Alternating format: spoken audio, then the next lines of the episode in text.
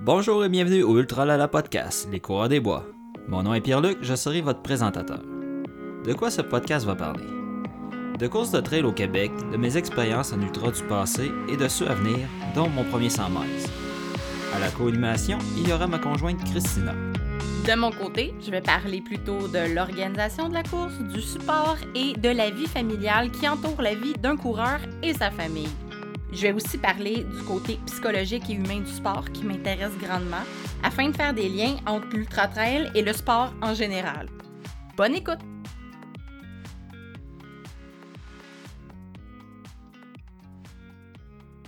Alors, bienvenue au Ultra Lala Podcast.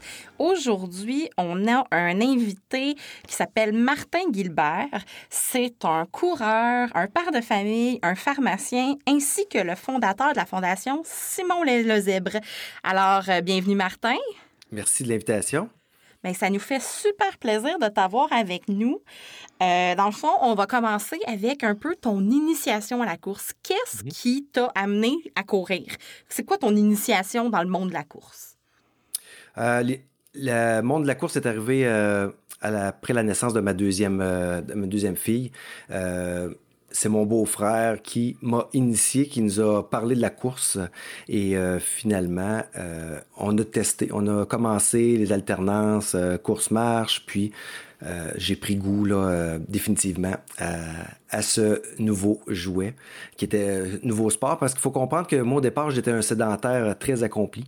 fait que je ne pratiquais pas grand-chose à part le décaquer une fois de temps en temps. Alors, ah, moi aussi, j'étais comme ça. Ben, je peux comprendre, j'ai commencé sur le tard aussi. Oui, avec ton beau-frère. oui, j'ai comme la même histoire que toi, en fait. Vive les beaux-frères. Exactement.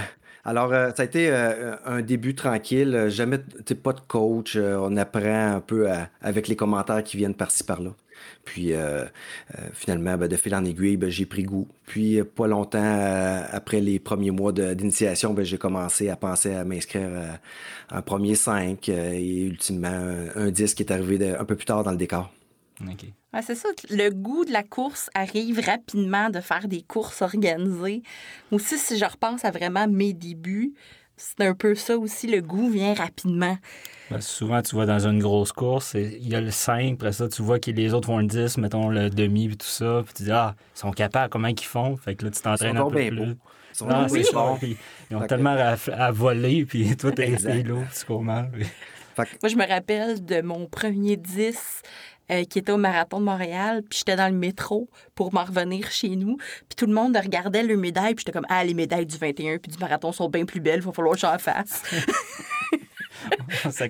C'est de même que j'avais décidé d'en faire. C'était très, très rationnel comme, comme décision. Puis, euh, ben dans le fond, euh, tu as commencé la course, dans le fond, de fil en aiguille. dans le fond, ça s'est intégré dans ton mode de vie. Mm-hmm. Puis, ben dans le fond, Là, euh, tu as passé de coureur débutant à coureur accompli. Est-ce que la transition s'est faite en beaucoup de temps? Est-ce que ça t'a pris comme beaucoup d'années? Arriver à... En, fait, c'est accompli. Je pense que je suis même pas encore un coureur accompli euh, dans le sens que euh, j'ai jamais eu une, une, pratique qui était organisée, euh, cadrée. à part en 2008 où est-ce que j'ai fait appel à un coach, là, mais j'ai c'était un peu désorganisé. Euh, autant dans mon milieu professionnel, il faut que, que j'ai de l'organisation, de la rigueur. On dirait que la course à pied devenait mon exitoire, puis fallait pas qu'il y ait trop de cadres. Puis j'ai appris un peu, euh, j'ai progressé, mais j'aurais pu progresser plus vite si j'avais probablement euh, eu un plan. Puis je, surtout que si j'avais été discipliné.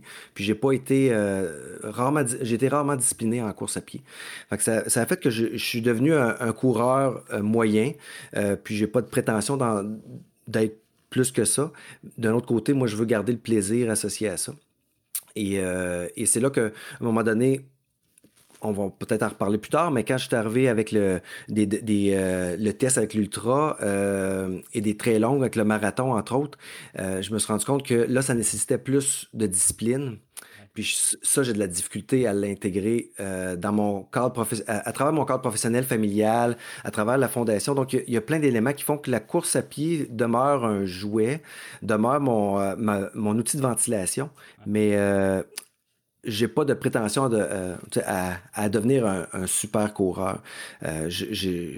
J'accompagne, j'ai des amis qui sont des très, très grands coureurs. mais j'ai, à un moment donné, j'ai dit, OK, il faut que j'arrête de vouloir atteindre, atteindre leur standard parce que ça ne fit pas avec, euh, avec moi, là, ultimement. Non, c'est ça. Il ne faut pas perdre le plaisir dans notre sport. Il faut que ça vienne de toi, ton plaisir, puis ton, ton cheminement devient justement ton plaisir pour continuer à aimer ça aussi. Oui, c'est ça. La fin de semaine passée, on est allé faire de la rando, Pierre puis moi séparés. On n'est pas partis à la même heure, on n'est pas partis en même temps. Puis on a fait deux distances différentes, mais l'accomplissement était égal. Dans le fond, on s'était dépassé toutes les deux. Ça, vraiment, c'est ça le but, c'est de se dépasser soi-même. Puis, euh, ben, dans le fond, tu as fondé une, la fondation Simon le Zèbre. Mm-hmm.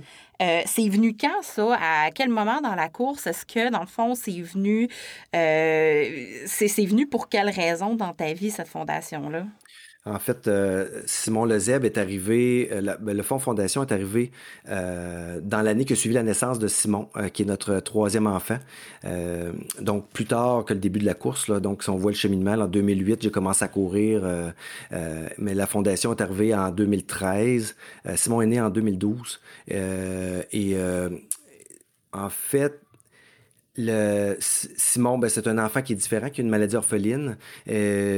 Puis moi, comme professionnel de la santé, euh, ma conjointe aussi est professionnelle de la santé, puis on pensait être, euh, être blindé, être, en savoir beaucoup, mais c'est là que la maladie orpheline, euh, une maladie inconnue pour nous, puis pour la plupart des professionnels, c'est venu jeter vraiment un pavé dans la mort, si on veut. Puis ça a été, ça a été ça a été difficile, une première année difficile, où est-ce qu'on a nagé dans le flou, dans le, dans, on appelle ça dans l'errance diagnostique, savoir c'est quoi que notre enfant a, parce qu'il était, était souvent hospitalisé, malade, différent au niveau, du, au niveau, de, au niveau de son faciès, hein, une, tête un peu plus difforme, un, grand bébé. Et euh, ben, de fil en aiguille, on a, on a su c'était quoi. Donc, le syndrome de Sota, c'est arrivé quelques mois après la naissance. Euh, grâce au flair de la neurologue. Puis, et ça, ben, ça l'a amené vraiment un besoin pour nous euh, de, redonner au suivant pour la raison suivante, c'est que Simon est atteint d'une maladie orpheline, mais qui n'est pas dégénérative, euh, qui n'est pas mortelle. Alors, euh, on est chanceux finalement dans cette, histoire-là. Simon va nous accompagner probablement très longtemps. il a une espérance de vie comme, comme nous, mais il y a des défis qui vont demeurer euh, importants pendant toute sa vie. Alors, euh, alors le, les, les, grosses inquiétudes au niveau physique, c'était euh, dans les premières années, les trois premières années de, suite à sa naissance. Et là, c'est des défis plutôt académiques, intellectuels. Donc, c'est différent. Les, les, il existe 7000 maladies rares et il y en a beaucoup pour lesquelles il y a il n'y a pas de traitement, ou est-ce que l'espérance de vie est, euh, diminuée, ou est-ce que, euh, euh, on peut dire, sortir un chiffre comme ça, c'est 30 des, des, enfants avec une maladie orpheline ne verront pas leur cinquième anniversaire. Donc, c'est, tragique, c'est dur, mais nous, on était, on était chanceux là-dedans. Puis Simon nous a fait grandir à plusieurs niveaux. Et nous, on est très heureux de, de cette aventure-là a posteriori. Euh, on a changé pour le mieux, je pense. Et euh, moi, comme professionnel de la santé, et qu'on avait un enfant quand même pour lequel on était capable euh, d'absorber, on a décidé de redonner à la communauté des maladies orphelines, parce qu'il y en a beaucoup que c'est différent. Il y en a des parents qui doivent se transformer en infirmiers, infirmières, et ainsi de suite, pour veiller aux besoins fondamentaux de, de, leurs enfants. Alors, la course est devenue encore plus importante comme exitoire, évidemment dans, tout ce développement-là. On a créé Simon Lezeb en 2013. Notre premier conférencier au lancement, c'était nul autre que Pierre Lavoie. Puis lui, ça a été une bougie d'allumage euh, ultimement pour la suite des choses. Puis est-ce que, dans le fond, une activité, parce que présentement, dans le fond, votre activité, dans le fond, de levée de fonds, c'est une course, euh, marche, euh, dans le fond, activité physique. Est-ce que cette idée de jumeler la course puis la fondation est venue comme un peu naturellement? avec, dans le fond, le mode de vie que tu avais, avec la, situation? Très intéressant comme question. Oui et non, euh, c'est venu naturellement.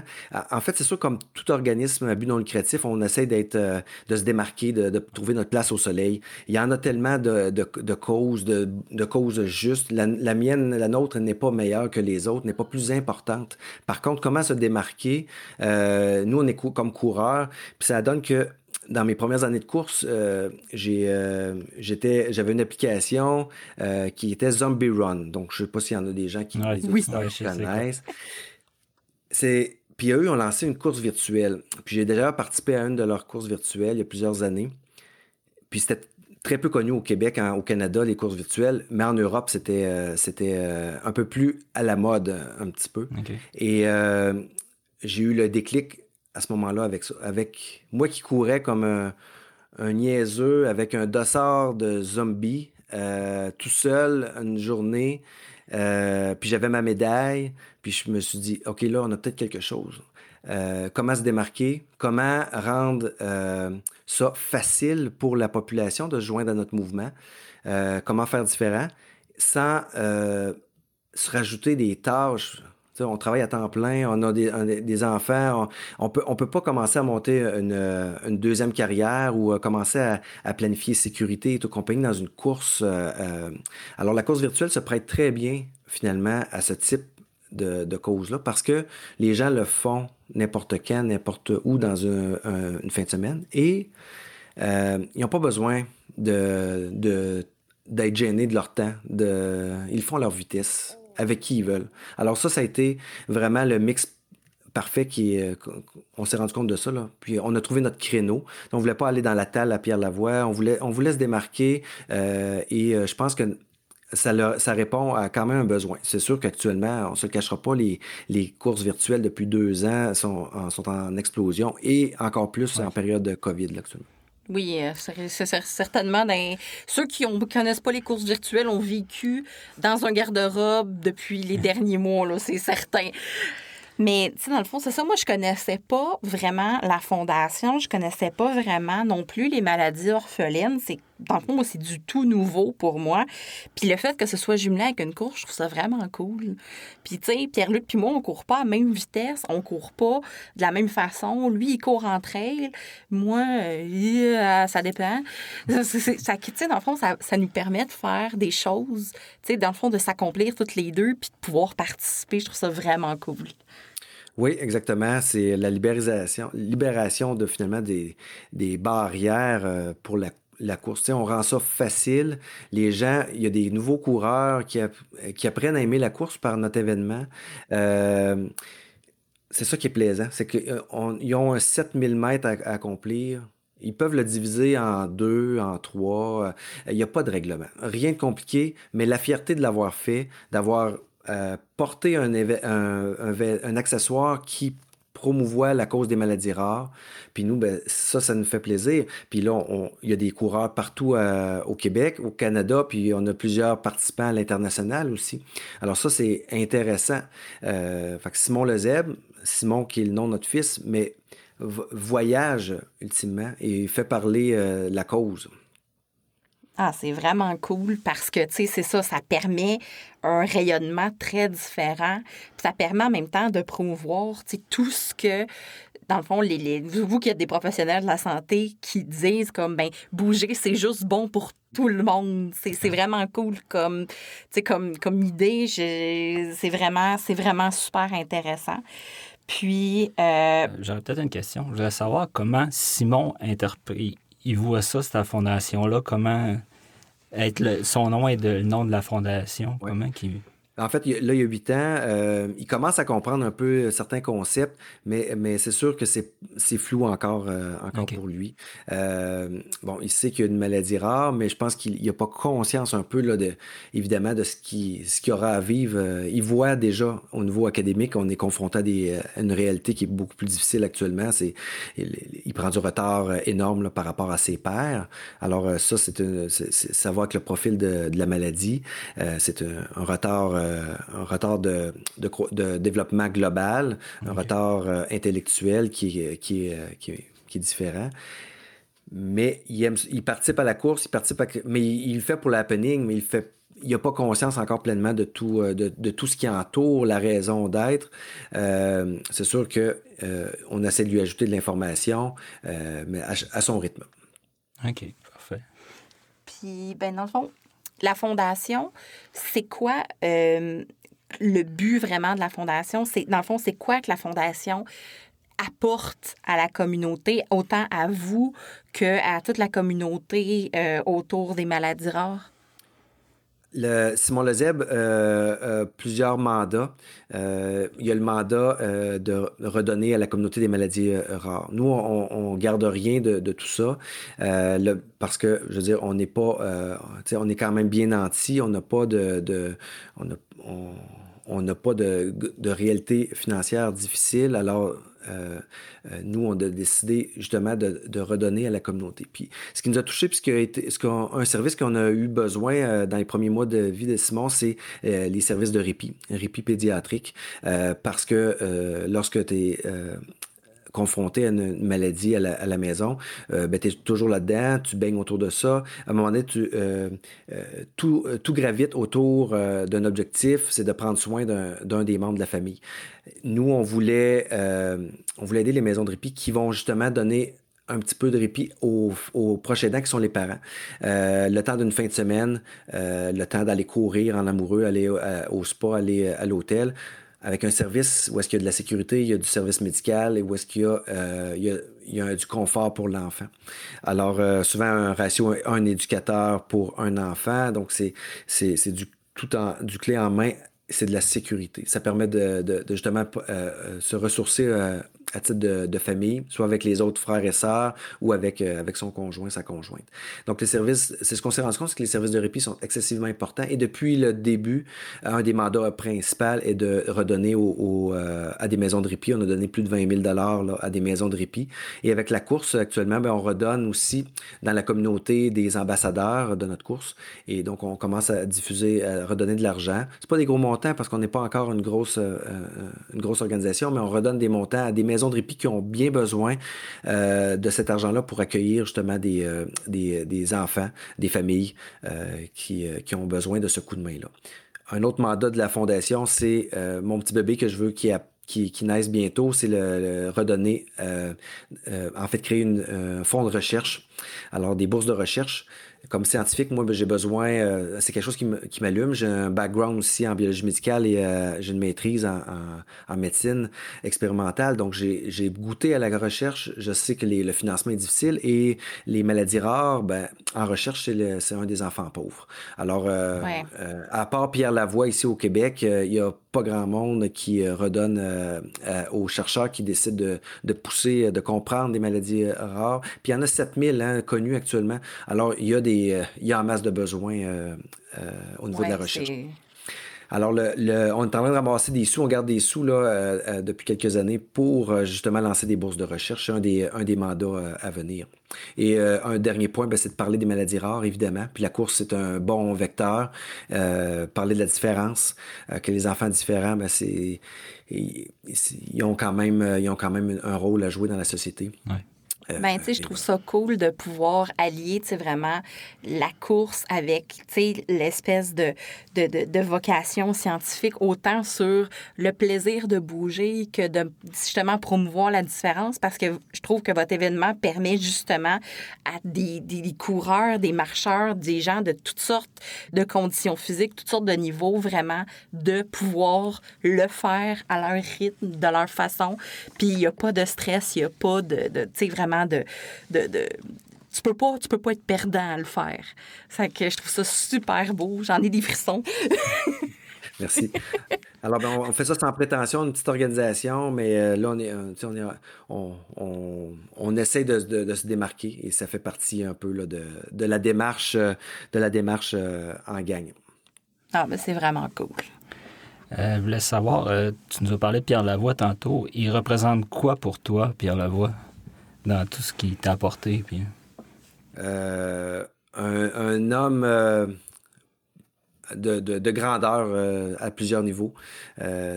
très grande résilience. il a perdu deux enfants d'une maladie rare qui est l'acidose lactique. il a brassé la cage, il a développé, il, a, développé vraiment une grosse organisation pour promouvoir et aider les, justement les, les, ses, causes. Là, il est rendu avec plusieurs causes. Il y a la cause des maladies rares, mais il y a la cause aussi de l'activité, l'activité physique aussi au, niveau, au niveau de la communauté. Mais lui a été un des, un des grands à débroussailler ce terrain-là. Alors, euh, c'est un excellent conférencier, c'est un athlète euh, incroyable. Je l'ai vu en conférence deux fois, puis euh, je m'en lasse pas. Là. c'est, extraordinaire ce qu'il a accompli. Et, il a même couru aussi pour notre course. il a été notre conférencier. Il m'a invité à, rouler avec lui au Grand Défi Pierre Lavoie sur une des étapes du 1000 km. Alors, ça, ça, a été un très, très beau moment. puis, il a toujours été son cellulaire, puis il, a toujours été ouvert là, pour, l'appeler, pour euh, prendre conseil, puis euh, euh, voilà. Puis sa réalité était différente et plus dure que la nôtre. Donc lui, ses enfants étaient sur... il y avait vraiment un décompte. Il savait qu'il allait perdre ses enfants. Il savait, il savait juste pas à quel moment. Ah, mais tu sais, dans le fond, ça a été une belle association que vous avez pu faire entre les deux. Puis, tu sais, c'est le fun que, tu sais, dans le fond, il y a débroussaillé le chemin, mais qu'en même temps, tu sais, vous preniez des chemins qui sont comme complémentaires, mais qui, qui montrent les, des réalités un peu différentes. Fait que dans le fond, ça permet un peu d'élargir l'espèce de visibilité sur les maladies rares qui, justement, est comme pas là tant que ça, parce que c'est pas quelque chose qu'on qu'on avait entendu beaucoup parler. Puis, euh, ben, c'est vraiment le fun. Puis, c'est ça, Pierre Lavoie, moi aussi, je l'ai vu en, conférence une fois et euh, j'y retournerai n'importe quand. J'ai pleuré comme un petit bébé euh, cette soirée-là. Pleuré toutes les larmes de mon corps. Présentement, avec la situation du COVID-19, euh, vous autres, votre plan pour Simon Lezeb, euh, ça a-tu été obligé d'être changé? Euh, ça, ça, a comme modifié toutes nos vies en dedans de une semaine. Le, monde a comme implosé. Exact. Et, oui, puis moi, j'ai priorisé quand, quand, tout ça a déboulé, puis ça déboulait aux heures, là, à un moment donné. Là, euh, moi, comme pharmacien, j'avais des, euh, des notifications, des, euh, des, courriels qui rentraient là, plusieurs fois par jour. Et les procédures, les directives ont changé, ça n'a pas de bon sens.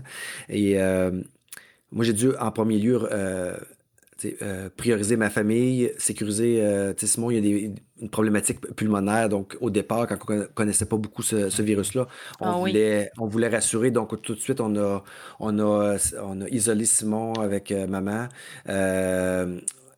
et au niveau de la pharmacie, ben, il a fallu que je sécurise euh, mon personnel. On était dans le brouillard un petit peu. On savait, il a fallu que, que, je mette beaucoup d'heures pour euh, justement là, sécuriser les processus, changer les, les procédures et, ainsi de suite. Donc ça, ça a été un très, très grand défi. Puis on se cachera pas, ben, tu sais, j'ai pas d'employé jusqu'à maintenant à Simon Lezeb, alors j'ai on a mis tout sur la glace. Là. Euh, j'avais pas le temps de m'en occuper. Et la course, on savait bien, on a bien vu qu'on n'allait pas pouvoir la tenir parce que les trousses n'étaient pas préparées encore, emballées. On avait le matériel brut, mais on n'avait euh, pas monté les, les, trousses pour les, participants. Euh, on pouvait plus faire de, de, de rencontres pour faire l'emballage avec les, trentaines, la trentaine de bénévoles, avec les, les règles de distanciation et compagnie. Alors, puis les gens n'avaient pas la tête euh, à la, course, évidemment. Que, euh, puis en plus, on savait pas si on allait pouvoir courir dehors. Euh, il y avait plein de messages qui venaient de partout. Alors, on a mis ça sur Hold cette année. On tenait toujours ça, notre course virtuelle, au mois de mai. On, mis, on l'a remis au mois de septembre. On a pris cette décision-là. on, avait, on avait engagé beaucoup de frais déjà parce que le matériel était déjà commandé ou arrivé. Alors, on a dit, bon, ben écoute, on prend une chance, on déplace, on va souhaiter euh, faire nos frais, c'est-à-dire vendre suffisamment de trousses pour au moins couvrir. Euh, puis si on dégage euh, un profit qui serait pourrait être redistribué aux maisons de répit, ben ça sera tant mieux.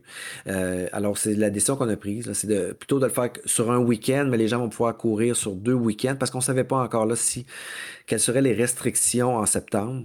Alors, euh, on a, puis on sait que c'est des rentrées scolaires qui vont être probablement euh, un peu chaotiques. Euh, il va y avoir plein de courses aussi qui ont été remises. Hein, les coureurs, on sait, là, il y a plein de courses là, qui, sont avec un point d'interrogation. Euh, fait qu'on voulait pas non plus fermer des portes. Ouais. Fait qu'on s'est ouvert des portes en mettant Il y a beaucoup de gens qui font beaucoup d'espoir au septembre et octobre. Alors, c'est pour ça que, comme organisation, ben, on a décidé de protéger nos, bénévoles et protéger les participants en disant, ben écoutez, euh, je veux dire, on sauve pas de vie actuellement avec cette course-là. Euh, on va laisser aller, puis on, va tenter euh, notre coup en septembre. on va voir comment vont évoluer les choses. là, les ventes reprennent tranquillement. On a réouvert le site web. Alors, les gens peuvent commander leurs trousses. Évidemment, ça demeure, c'est au ralenti euh, comparativement aux années précédentes. Euh, mais, euh, mais c'est une année de découverte, une année, une année de surprise. Alors, si les gens veulent s'inscrire. Peux-tu nous expliquer? C'est qu'est-ce que ça contient, une trousse? Oui. Mais la trousse, les gens qui s'inscrivent, qui veulent courir pour euh, euh, Simon Lezeb, les maladies rares, ben, elle, commande une trousse euh, sur simonlezeb.ca. Ça contient quoi? Ça contient un foulard, comme celui que j'ai sur la tête, mais que vos auditeurs ne pourront pas voir. Mais c'est un foulard tubulaire qui peut être utilisé là, les cours. Il est très beau les, coureurs, là, on a toujours 62 utilisations avec un, foulard, que ce soit une, débarbouillette d'urgence pendant un trail, euh, ça peut être un foulard euh, pour essuyer la sueur, ça peut être tellement de choses. Alors, c'est toujours pratique. Donc, depuis le début, on a toujours un foulard qui va euh, être différent d'une année à l'autre. On a une médaille de collection également, que les gens peuvent pas voir quand ils reçoivent leur trousse parce qu'elle est cachetée. Puis, on demande aux gens, ouvrez pas votre médaille parce que vous devez l'ouvrir seulement quand vous allez ah, avoir accompli votre oh, 7000 mètres. Alors ça, ça amène un petit buzz, un petit thrill. Euh, puis il y a des gens qui ont hâte de voir la médaille. Puis elle est de qualité, designée euh, par des gens de Québec euh, qui ont fait des produits de, du Cercle du Soleil, et ainsi de suite. Donc c'est des gens qui livrent la marchandise. c'est une médaille qui, qui, est conçue aussi pour du, du, shipping, pas que ça soit trop pesant. Donc tout est pensé par rapport à cette, cette médaille-là. Et en plus, ben, il y a le dossard, évidemment, avec le chiffre 7000. Tout le monde porte le dossard 7000 pour les 7000 maladies rares et vous devez accomplir 7000 mètres cette journée-là ou ce week-end-là. Alors, le 7000, c'est la thématique et euh, ça revient d'année en année. Et euh, évidemment, c'est qu'on veut que ça rentre dans les esprits, que, c'est, les maladies rares, ben, c'est des maladies qui sont rares, mais il y en a tellement que il y, a, près de 150 000 Québécois qui sont touchés de près ou de loin par des maladies rares. C'est beaucoup d'enfants et d'adultes qui sont, atteints. Donc, vous, courez pour euh, une cause. Il y a des gens qui connaissent un proche qui sont atteints d'une maladie. Ben, ils vont écrire sur le dossard s'ils veulent la maladie pour laquelle ils vont décider de courir. Moi, je cours pour le syndrome de Sotos, mais je peux écrire sur mon dossard, je cours, pour Simon, je cours pour euh, un autre enfant que je connais. Alors, il y a une signification. Il y a des gens qui se regroupent cette fin de semaine-là. Il y en a qui font ça en famille, il y en a qui font ça euh, dans des rues. Euh, dans mon voisinage, euh, il y a toujours un happening qui se fait, barbecue et compagnie. il y a des il y a des gens qui vont justement se réunir avec auprès des ambassadeurs parce qu'il y a des ambassadeurs dans plusieurs régions et d'ailleurs notre hôte du balado est, un, nouvel ambassadeur. Et c'est justement ce qui est intéressant, c'est qu'on veut faire parler euh, de nous. Puis le, succès passe par, oui, les médias sociaux. Mais on s'est rendu compte que Facebook compte, emmène large et c'est difficile, euh, sans payer, d'atteindre le plus de, personnes possible. Alors, de plus en plus difficile, oui. Exact. Et sans déplier beaucoup d'argent. Et moi, je, je, parenthèse, je trouve ça complètement aberrant de devoir payer 100, 150, 200 dollars pour publier, une, euh, pour atteindre des maisons, alors que cet argent-là pourrait aller à des maisons de répit. Alors c'est pour ça qu'on a, on a décidé de faire appel à des, de faire appel à des ambassadeurs pour justement que dans leur réseau, dans leur club de course, dans leur euh, région, dans leur, dans leur, euh, dans leur entreprise, ils puissent parler de, de cette, euh, cet événement-là. Puis c'est ça qui va qui, qui fait le succès là, de Simon Lezeb, de courir pour les zèbres. En tant qu'organisatrice de party, moi j'ai déjà des idées pour, pour Ultra Lala, l'organisation de Simon Lezèbre en septembre. Oh. On va faire un happening. Ben oui, sky is the limit. Puis euh, c'est ça, les gens vont recevoir leur trousse quelques jours avant l'événement et, euh, vont porter, doivent porter le foulard idéalement.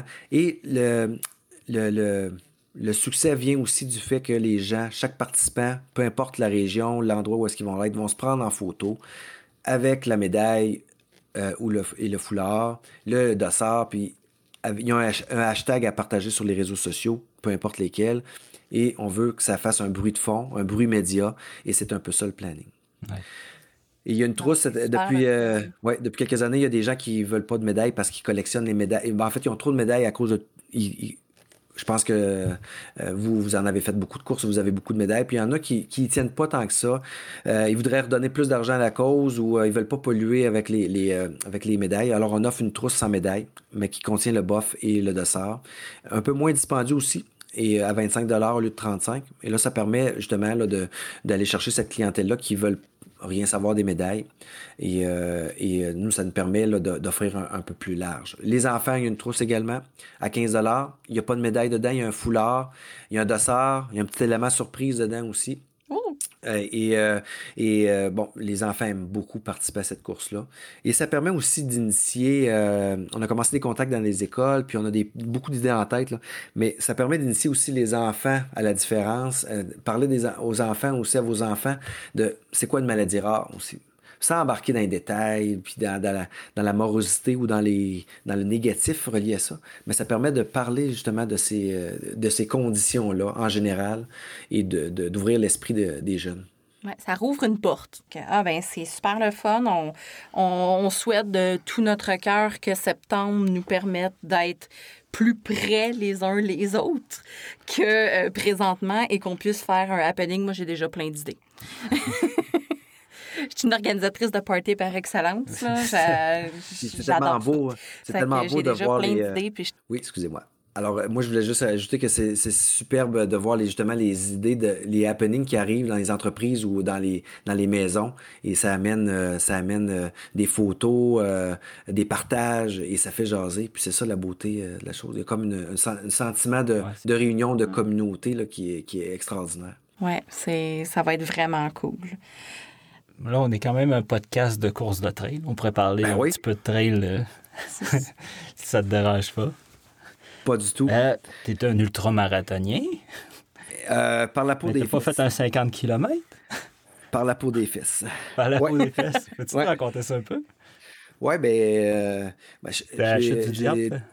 Ouais, je suis du diable en Mauricie, mon coin de pays aussi. et je côtoie des, des, amis de course, euh, des trailers euh, qui font de, l'ultra, du, vrai de vrai. Et euh, j'avais, j'ai suis depuis un petit bout, puis j'avais le goût de, justement vivre l'aventure, voir jusqu'où j'étais capable d'aller. Euh, fait qu'en en 2018, j'ai couru le 50 kilos de la chute du diable en, un peu plus de 8 heures, 8 heures quelques. Donc, j'ai pas fini dans, les, dans la première moitié, mais j'étais très content d'être allé jusqu'au bout. J'avais, j'avais, je remontais aussi de, de, petites blessures là, qui, qui, traînaient depuis plusieurs mois. Fait que ça, ça l'a affecté quand même un peu le, le paysage de l'entraînement pendant, pendant cette période-là. Alors euh, oui, euh, la trail, ah, c'est. 50 km, c'est un ultra, ça. oui. oui, effectivement. Puis euh, j'ai, ah, adoré l'expérience, mais je me rends compte. je me rends compte que je suis plus un gars de, peut-être un peu comme les gens qui se comparent au marathon versus le demi. Là. Je, je, je suis plus J'apprécie plus des courses intermédiaires. Euh, je te dirais peut-être des le 30 km de la, de la, trail du courage, j'ai beaucoup aimé. Plus confortable aussi de A à Z.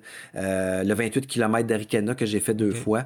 Euh, beaucoup plus confortable aussi là, en termes au terme de bonheur de course sur le, le, long, le long, terme et sur la, le niveau d'énergie.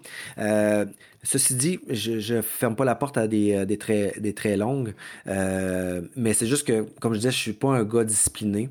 Puis pour commencer à faire de la trail, euh, de la très longue, il faut être discipliné. Alors je n'ai pas cette qualité-là et je n'ai pas la génétique non plus, fait que je laisse ça à d'autres actuellement. Ouais, ben c'est ça. Ben, tu sais, aussi, c'est comme on disait au début, faut pas oublier le plaisir là-dedans.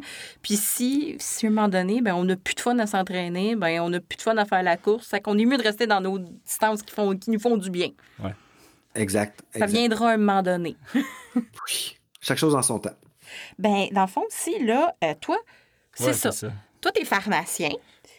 Puis nous autres, on a plein de questions de pharmacie à poser euh, par rapport à la course, par rapport à la trail, par rapport à toutes sortes de choses. Parce qu'un coureur, ça s'entretient tout croche. Ah, tout le temps. Cordonnier mal chaussé, on est tout le temps tout croche. Il va tout le temps à peu près, puis ah, ça va être correct. Là, euh, on parle des, beaucoup, des... beaucoup, beaucoup, beaucoup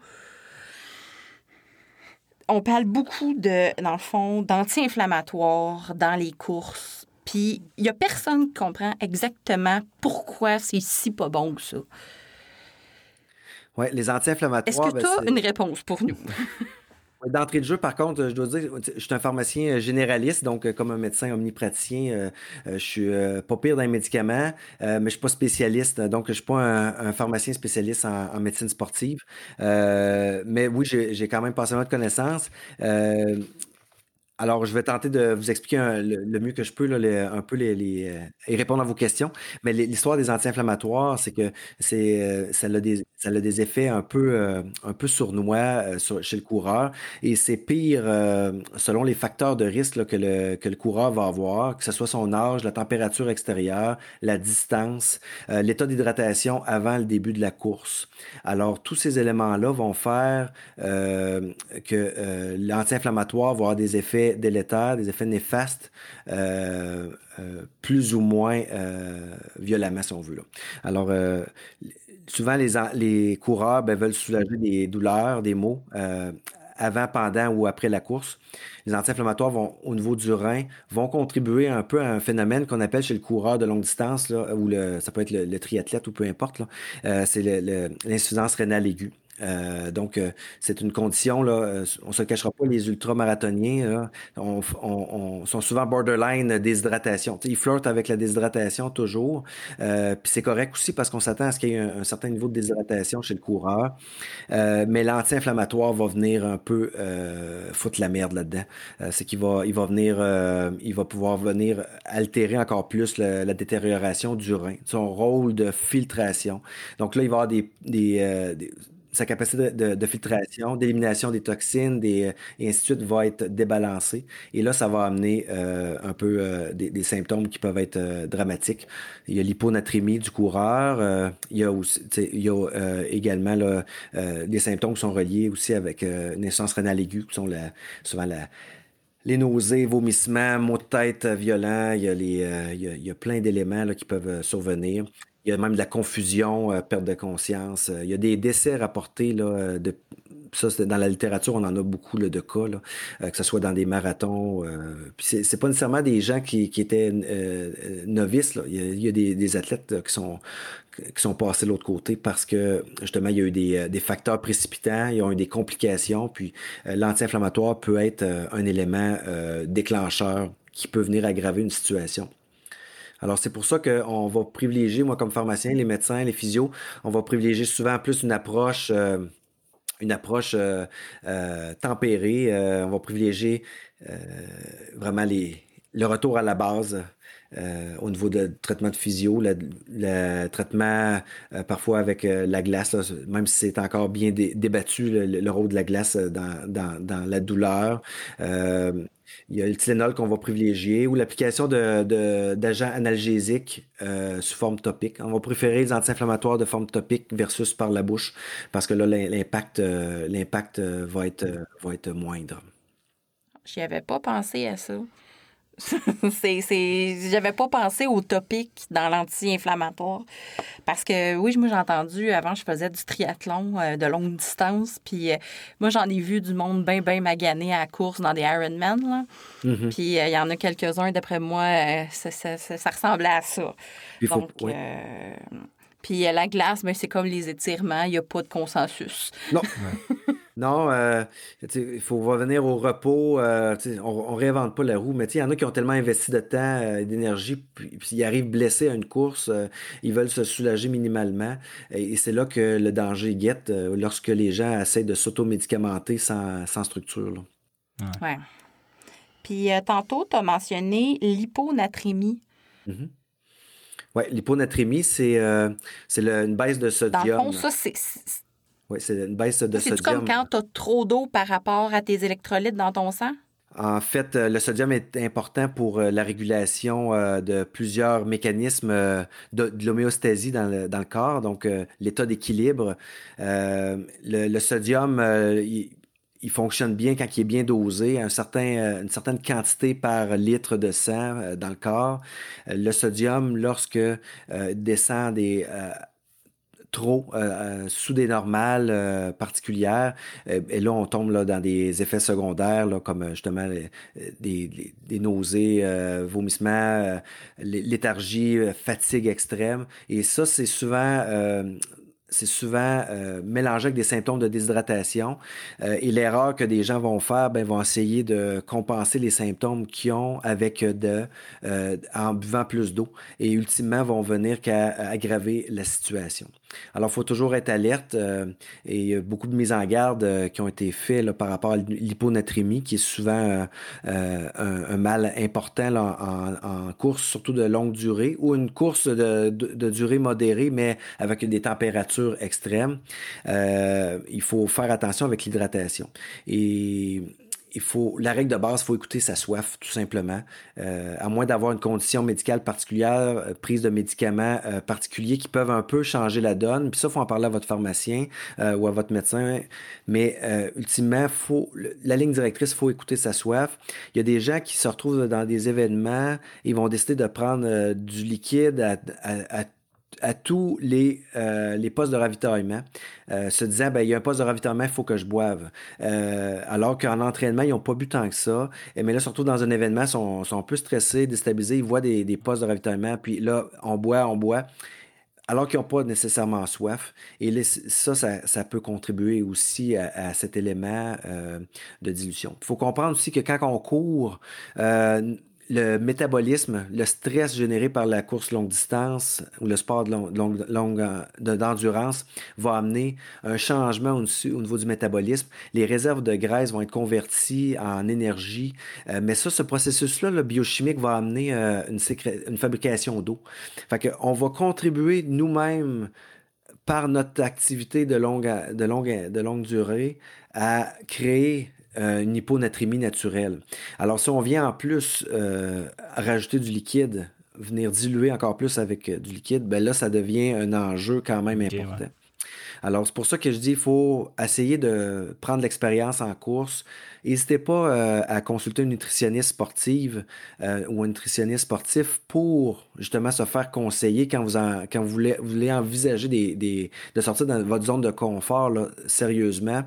Euh, parce que c'est un, important virage que vous faites, puis il faut éviter justement des conséquences fâcheuses en, en entraînement ou en course, tout simplement. Ouais, c'est ça. Sais, Pierre-Luc puis moi, quand on s'entraîne, on boit pas la même affaire, mais zéro pas, là. Moi, je bois à peu près le double de lui. Puis on le sait, là. C'est que... Ben, c'est ça. J'ai fait de nombreuses heures de pratique pour justement savoir connaître ma soif, puis comment la gérer, que rendu en course, je réfléchis même pas, je bois quand j'ai soif, puis c'est tout. Puis c'est ça. La fin de, La fin de semaine passée, on est sorti, on avait à peu près la même quantité d'eau, sauf que moi, je suis sorti deux heures, lui est sorti six. c'est ça. On n'est vraiment pas euh, le même métabolisme. non, c'est ça. Puis c'est pour ça qu'il faut pratiquer. Euh, une, une, dernière question de. Oui. Puis on fait pas des essais le jour de la course. C'est non. Non. Testez vos gels avant. Des fois, ils sont pas bons. Oui, surtout sur un ultra, essaye pas de quoi. ah mon Dieu. Moi, mon premier triathlon à vie, j'essaye un nouveau gel. Tu sais, là, puis là, j'étais allée dans le full naturel, euh, vegan, puis tout ça. Puis juste, juste avant de partir sur le bord de la plage, je l'essaye. Il y avait des motons dedans. Oh mon Dieu. Là, le cœur m'a levé à deux secondes du départ. Ça m'a tout foqué. Bref, c'est que, essayez pas des affaires le jour matin d'une course. C'est non. Non, puis si j'ai un conseil à ajouter. Tout le monde va l'apprendre à la dure, peu importe. Ah oui, oui. C'est une erreur. Oui, si je, si je peux ajouter également, là, euh, souvent il y a des, il y a des gels de commandite là, pendant les événements. Euh, essayez, euh, il y a des, solutions de réhydratation que vous connaissez pas. Euh, c'est pas le temps, euh, surtout quand vous vous lancez dans une grosse aventure, c'est pas le temps nécessairement de, de commencer à, à, carburer juste au gel que, que, les commanditaires vous ont fourni, alors que vous n'avez pas testé ces, ces éléments-là en, entraînement. Alors, c'est, c'est vraiment pas le bon moment. Ah oui, c'est un bon point. Mais c'est ça, souvent sur le site la course, ils disent qu'est-ce qu'il va y avoir dans les ravitaux. Fait que des fois, tu peux justement les essayer d'avance en sachant qu'il va y avoir ça, ça, ça. Ou de faire comme Oh, c'est ma sorte. Mais c'est rare. C'est rare. Fait que dernière question de pharmacie, puis moi, c'est quelque chose qui m'angoisse au plus haut Ah, point. tu dois parler des tics. Oh, ouais. OK. Moi, ça me fait capoter. Ça me fait capoter. Moi, je check les jambes en revenant. Je check le dos. Je check partout. Ça me fait capoter. Ouais, mais je pense que vous habitez dans une zone qui est J'ai l'impression que ça saute sur le monde. Ben, oui. Ouais. Ouais, mais en fait, moi, je trouve ça fascinant, cette petite bébête-là qui existe depuis, euh, depuis longtemps. Euh, c'est la tique à pattes noires, la tique à chevreuil, euh, Ixodes scapularis, ça, c'est son nom, euh, son nom scientifique. Là.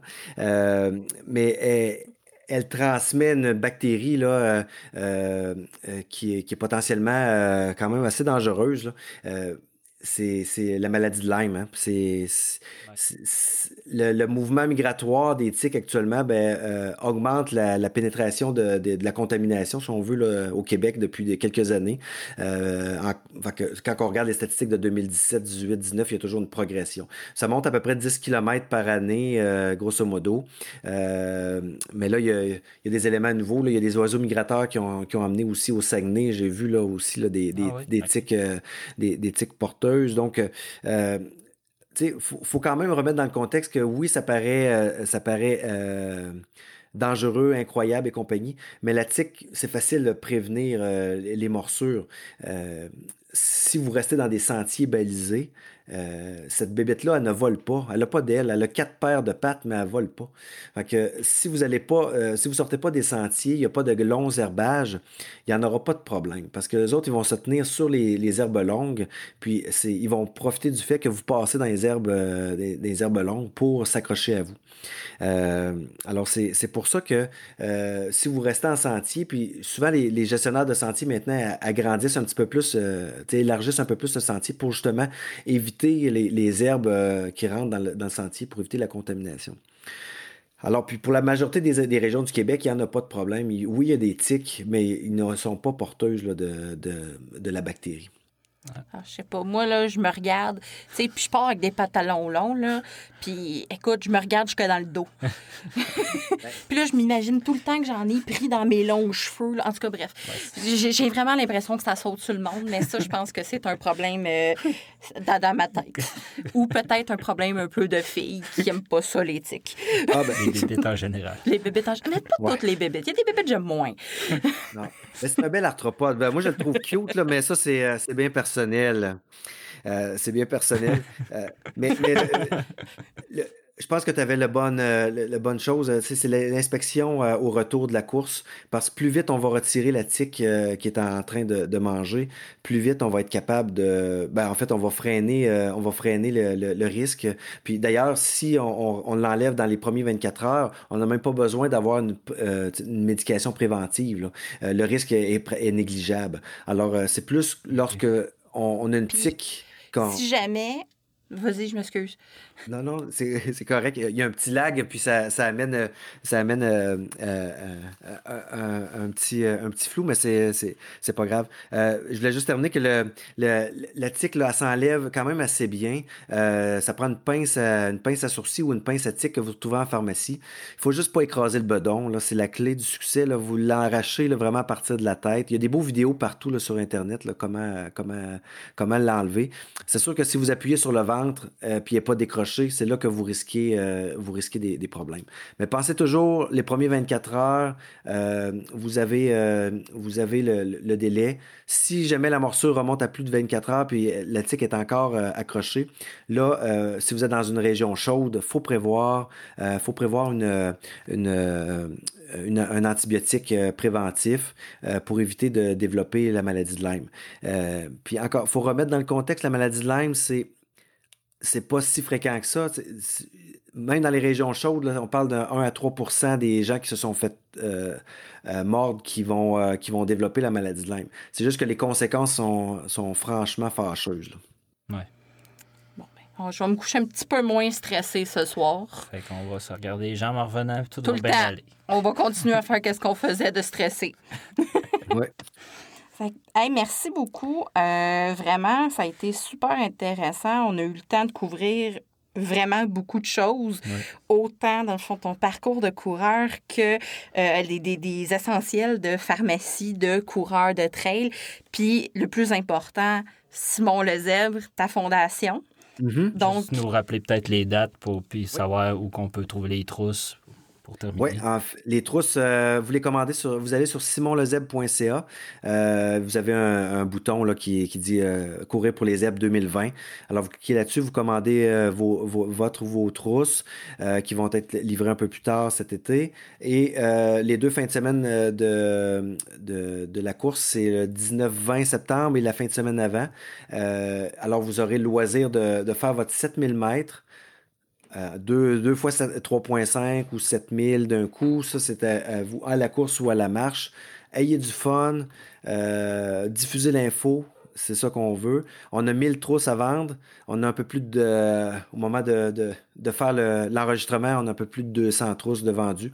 Alors, euh, on, a de la place encore. Alors, je vous invite tout le monde à participer. Puis, on, va, on fait du bruit en septembre. On va en faire, c'est sûr. On a super hâte. Moi, je, moi, je finis puis j'achète ma trousse, c'est sûr. J'ai super hâte de faire l'événement. Puis, euh, on va continuer de faire du bruit pour euh, Simon le Zèbre euh, dans, nos, dans nos contacts sur Facebook, qui est malheureusement plus ce que c'était, ainsi que dans le fond, dans tout le monde qu'on connaît pour faire connaître la belle cause. Ça fait que, ben merci beaucoup pour la belle entrevue qu'on a eue. Puis, on se revoit en septembre pour Simon le Zèbre, la course. Oui, puis merci pour l'invitation. Euh, je suis un fan de, de, balado et le vôtre fait partie de mes incontournables de, course urbaine. Alors, merci de m'avoir invité. Euh, merci. Merci beaucoup. Bye les coureurs. bye les coureurs.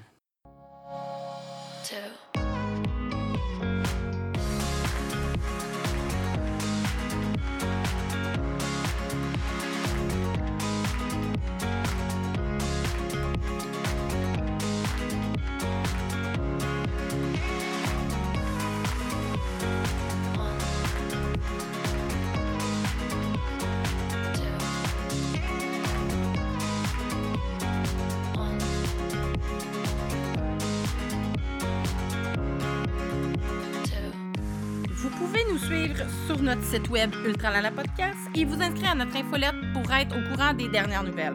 Je vous invite aussi à nous suivre sur Facebook et inviter vos amis à le faire, ainsi que sur Instagram pour voir toutes nos photos de course. Merci de votre écoute. À la prochaine!